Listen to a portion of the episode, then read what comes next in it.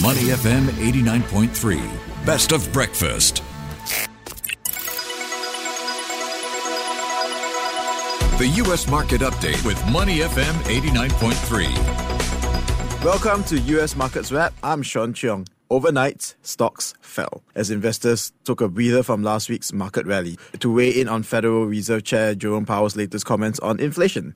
It was a third consecutive day of losses on, for the three key indexes. The Dow Jones Industrial Average lowered by 0.3% to end the session at 33,951 also dipping the S&P 500 which closed at 4,365 down by slightly more than half a percent and meanwhile the Nasdaq Composite slid by about 1.2% to 13,502 points. So for more insights we are joined by Joseph Sroka, the Chief Investment Officer and co-founder of NovaPoint Capital. Welcome to the show Joseph. Thank you, Sean. How are you today? I'm very, very good. So, Joseph, if we take a look at what's happened yesterday and at the week's data, is the market tired or is, is there going to be more room to run? Um, I think in the near term, the market may be a bit tired. A lot of the hype over AI seems to have worked its way through with investors, and uh, the Fed chair, Jerome Powell, probably put a bit of a cold tone on the market today by saying that longer run inflation goal of getting to 2% may be a little more difficult to get to, and uh, conditions are going to remain tighter on monetary policy until they get there. So, on the note of uh, Fed Chair Jerome Powell, what do you make of what he's saying? Because he's saying that inflation is holding well above the Fed's longer run goal of 2%, labor, labor market conditions remain tight.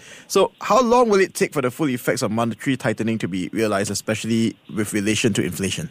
Sure. So I think that's a little bit of the debate around it is what really needs to happen is more slack to come into the labor market, more people to be looking for work, and that would bring down wage pressures because a lot of what's happening in core inflation is that wages are higher. The United States, remember, is about two thirds a service economy versus one third a manufacturing economy. So higher wages for workers really impacts in, uh, inflation in the service economy. But there's also, I think, a debate within the Fed. You see some other Fed participants like Ralph Bostic from Atlanta and Austin Goolsbee from Chicago saying the Fed probably should wait a little bit and see how the impact of the totality of rate hikes has been impacting the economy before they really forge ahead with more rate hikes. And I think that's why you saw them take the skip or the pause at the last Fed meeting. Okay. So the Fed decided on a pause this month. It left rates at about 5 to 5.2% after more than a year of consecutive rate increases. Gave a heads up on a possible further hikes though. So what are your sentiments there? What would further hikes do to this market? Yeah, so certainly there was an expectation that maybe rates would start to decrease as we head into the end of the year or maybe into the beginning of 2024. Um, it doesn't look like that's going to happen. The Fed seems very willing to keep rates higher for longer. But the flip side is the employment situation is not as bad, and GDP growth is going to be a little bit higher. The Fed had raised their forecast from 0.4% GDP growth for the year to 1% GDP growth. So while rates may stay higher for longer, the U.S. economy is still performing fairly well, and the Fed has not pushed the economy into a recession. Okay, so but so we put it together. Um, what we were talking about employment uh, earlier. So the market is trading at about 19 and a half times earnings thereabouts.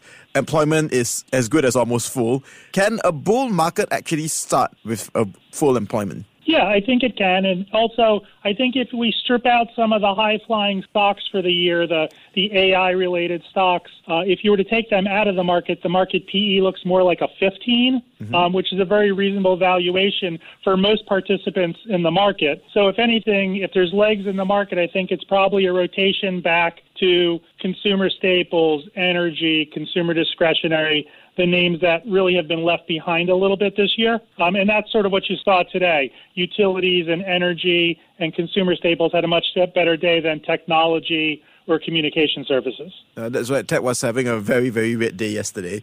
So, on this note, given the current conditions, uh, should we be going more cautious of the market overall? Um, no, I don't think there's a reason to be cautious on the market or even cautious on the economy. I think sort of over the medium to longer term, we're actually in pretty good shape because um, if we were to see a financial crisis or another issue with the banks or a recession, remember the Fed now has 500 basis points of rates in its pocket. And if there were to be a crisis or a large economic downturn, the Fed can easily back off and start cutting rates. And that's a much better situation to be in than other times when there's been a financial crisis when the Fed was already at very low interest rate levels and there wasn't a lot they could do from a monetary policy standpoint. Right. But should we be managing our risk even more, though, given the durability and the strength that we've seen in the recent market rallies? No, I think we can uh, just uh, broaden out. I think right. if we're going to rally from here, it's because the rally broadens, you know, across sectors rather than just that small number of technology stocks we've seen year to date. So I would look to, to broaden and have breadth to the upside, even if technology flatlines or struggles a little bit in the near term. Oh, okay. All right. So that's almost all the time we have today, but let me get your thoughts on this before we leave. There's not a lot of economic data this week, so what are you focused on for what's left in the month of June? Yeah, so for, for the month of June, I think that the last major economic data point we're going to see is uh, a week from Friday. It'll be the personal consumptions expenditure price index.